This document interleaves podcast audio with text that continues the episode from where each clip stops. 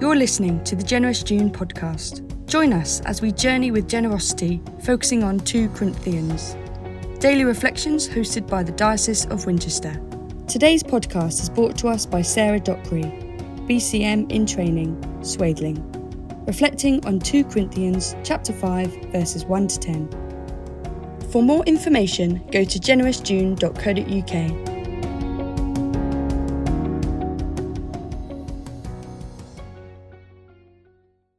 Walking is described in the dictionary as moving at a regular pace by lifting and setting down each foot in turn, never having both feet off the ground at once. It's not flying, running, or even jogging. It's not especially fast or exciting. Indeed, for many of us, it just is, and we rarely give it much, if any, thought. In fact, if we start to think about it too much, it can suddenly seem rather complex, even awkward. When it comes to being generous, there is maybe a temptation to overthink the how, why, and when, to get caught up in different theories, to worry we haven't or aren't enough, or to worry about whether we've got it right. It's all too easy to feel we don't know where to start, that we don't know what to give or to whom. Maybe we're familiar with the focus being on money, which often has the effect of immediately making us feel uncomfortable even defensive sometimes. When we hear Paul talking about walking, or living as other translations use, by faith in today's reading, I believe he is challenging us to keep a constant reminder of the bigger picture, to remember at all times that God is bigger, that he holds the future, that he determines and guides our steps.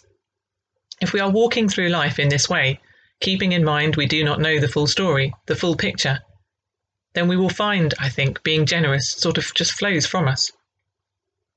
I believe Paul is challenging us here to trust that God will use what we offer him, what we give. We aren't asked to spend hours worrying whether we are giving the right amount to the right person or organisation, or whether we should give one item instead of another, although it can be right to consider all these things prayerfully. But instead, I believe we are asked just to give, to give without questioning whether we are right or not, but trusting that God will use what we give Him. Just as with our walking, to just do it, for it to be a part of how we live. When I was working as a physiotherapist many years ago, I remember the sheer joy when a patient who, for whatever reason, was having to learn or relearn how to walk managed their first steps. A myriad of complex reactions, synapses, and processes, and often months of careful and sometimes painstakingly slow training and rehabilitation, and suddenly it all came together and walking was achieved. I have often found those who have not given their giving hours of thought to be the most generous. When those struggling for food themselves bring along a donation to the food bank so that they can be part of helping others, even if it's just because they didn't like it, this inbuilt, unthought through generosity can teach all of us a lot.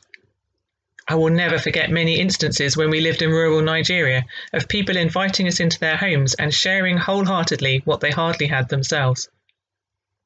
Generosity needs to be part of us putting one foot in front of the other, part of the mundane activity we call walking, as it were, as we go through life, living in the faith that God holds us and all He has given us. And yet, when we do this, when we manage it, the joy and delight it can bring and the effects it can have are as stark and awe inspiring as seeing those patients take their first tentative steps after months of learning or rehabilitation. Thank you for listening to today's podcast. Come back tomorrow for another reflection and visit generousjune.co.uk.